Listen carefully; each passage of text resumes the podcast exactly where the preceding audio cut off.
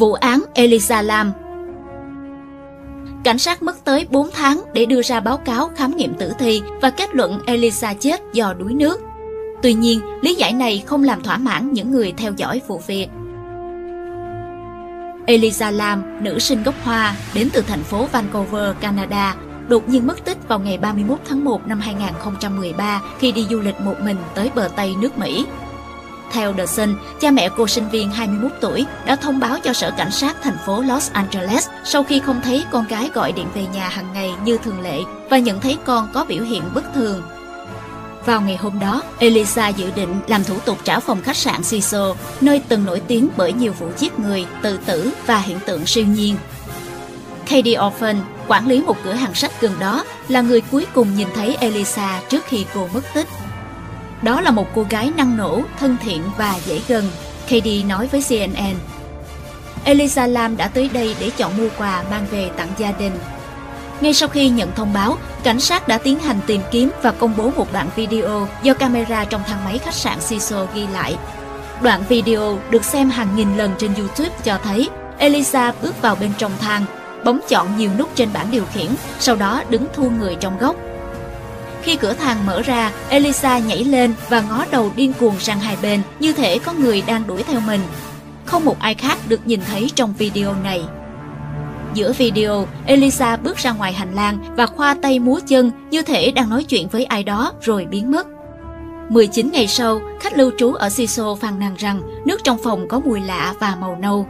Nhân viên khách sạn sau đó tiến hành kiểm tra bể chứa nước trên mái nhà và phát hiện thấy thi thể trần truồng đã bị phân hủy một phần của cô sinh viên trẻ đang nằm ấp mặt xuống.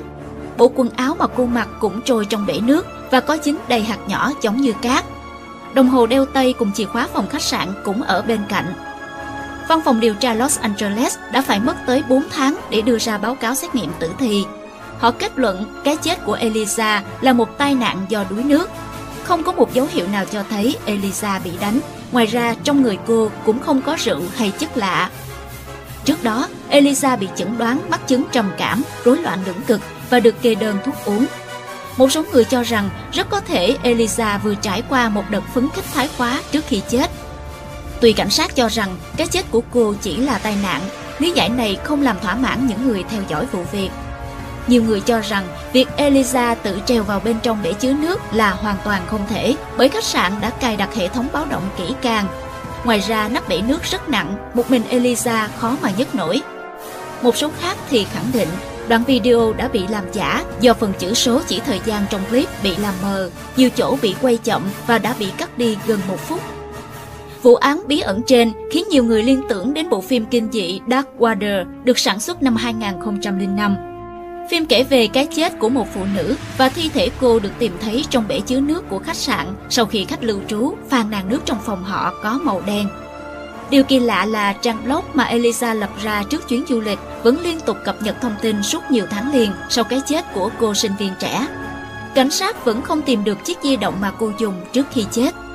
Rất nhiều giả thiết về nguyên nhân cái chết được bàn tán, bao gồm bị ám sát, cho tới vô tình ngã đuối nước do bị một thế lực siêu nhiên hay lời nguyền bí ẩn nào đó chi phối. Sau vụ việc, khách hàng trú tại Siso hiện đã được đổi tên thành Stay On Man đã kiện khách sạn này. Cuối năm 2013, bố mẹ Elisa cũng đâm đơn kiện nhưng bị bác bỏ vào năm 2015. Theo nhiều giả thuyết thì có lẽ nạn nhân thực sự bị ai đó tấn công, theo dõi và truy đuổi, hoặc nạn nhân đã mắc bệnh, tự mình hại mình. Trân trọng cảm ơn quý khán thính giả đã theo dõi, subscribe, ấn chuông đăng ký để cập nhật những video mới nhất. Like, share, chia sẻ tới nhiều người hơn. Comment những suy nghĩ, ý kiến, bình luận của bạn hay những gợi ý, đóng góp để chúng tôi được hoàn thiện hơn. Độc Thám TV, hai ngày một số vào lúc 21 giờ. Nguồn tham khảo và tổng hợp từ Internet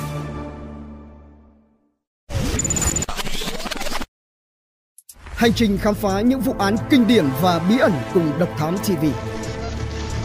Những quần khúc chưa lời giải. Những âm mưu chưa từng hé lộ. Những sự thật đang bị che giấu. Tất cả sẽ có tại Độc Thám TV.